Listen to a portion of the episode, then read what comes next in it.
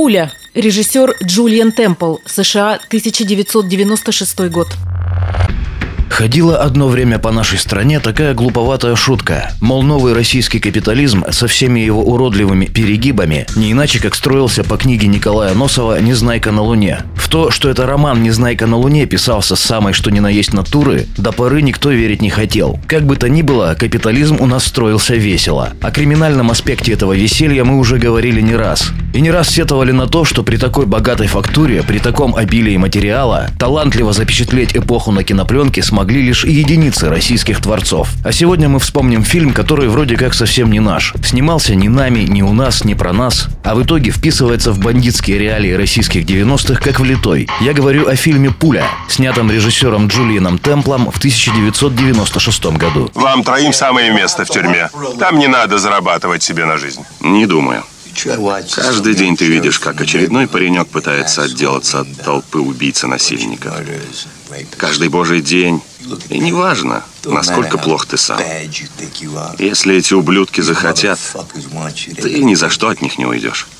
Вот такая там жизнь. Фильм рассказывает о еврейской семье, влачащей существование в безрадостных трущобах Нью-Йорка. Главный герой – рецидивист и наркоман Буч Стайн по кличке Пуля. Его играет Микки Рурк, который тогда только начал свою печальную трансформацию из фотомодели и секс-символа в нынешнюю утяжеленную и расширенную версию Донателло Версаче. Буч отмотал восьмерочку за ограбление, и так как больше ему в жизни все равно ничего не светит, практически сразу же по выходу принимается за старое. Деньги на наркоту сами себя не найдут. Семейка у Бутча как на подбор. Мама в хронической депрессии, папа алкаш и два брата. Старший Луис когда-то воевал во Вьетнаме, где ему основательно сорвало крышу. И младшенький Руби, пожалуй, единственное относительно светлое пятно в этой бруклинской семейной идиллии. Руби, роль которого, как всегда, крайне толково исполняет Эдриан Броуди, по крайней мере, видит хоть какую-то жизнь за пределами бутылки виски и шприца с героином. Он талантливый граффитист, мечтающий стать настоящим художником. Со стороны не сказать злодеев, потому потому что компания пули не имеет к добру никакого отношения. В общем, со стороны оппонентов действует черный громила по прозвищу Танк. Его сыграл Тупак Шакур, между прочим, не доживший до премьеры фильма считанные недели. У Танка и пули старые счеты. Рано или поздно один из этих талантливых авторов должен засунуть другому перо под ребро. Иного не дано.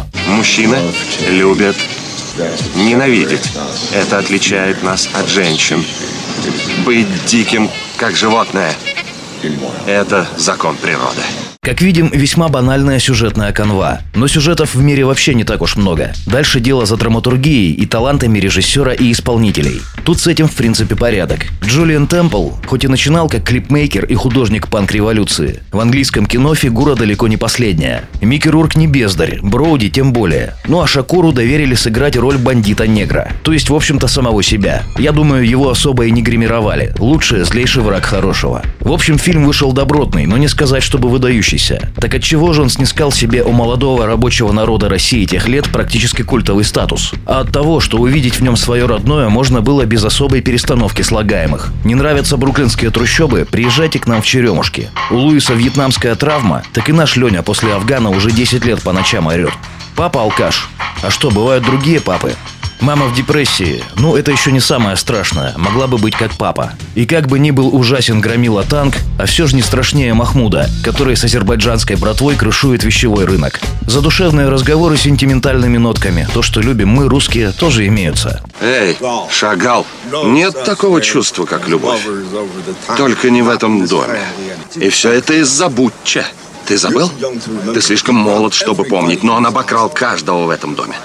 Он даже украл твою свинью-копилку за пару паршивых доз. К черту его! Но ему некуда податься. Словом, англичанин Темпл изготовил на еврейском материале с американскими актерами самое настоящее русское народное кино. На тот момент, слава богу. За это его люди и полюбили. Народ он завсегда правду чует. Конечно, удивляться тут нечему. Тот же самый эффект «Незнайки на Луне». Это же не мы строили жизнь по фильмам. Это фильмы снимались на материале, который уже давно существовал у них, а потом просто переехал к нам. В общем, если хотите увидеть недавнюю историю, посмотрите фильм «Пуля», где Микки Рурк с еще человеческим лицом живет уже совершенно нечеловеческой жизнью.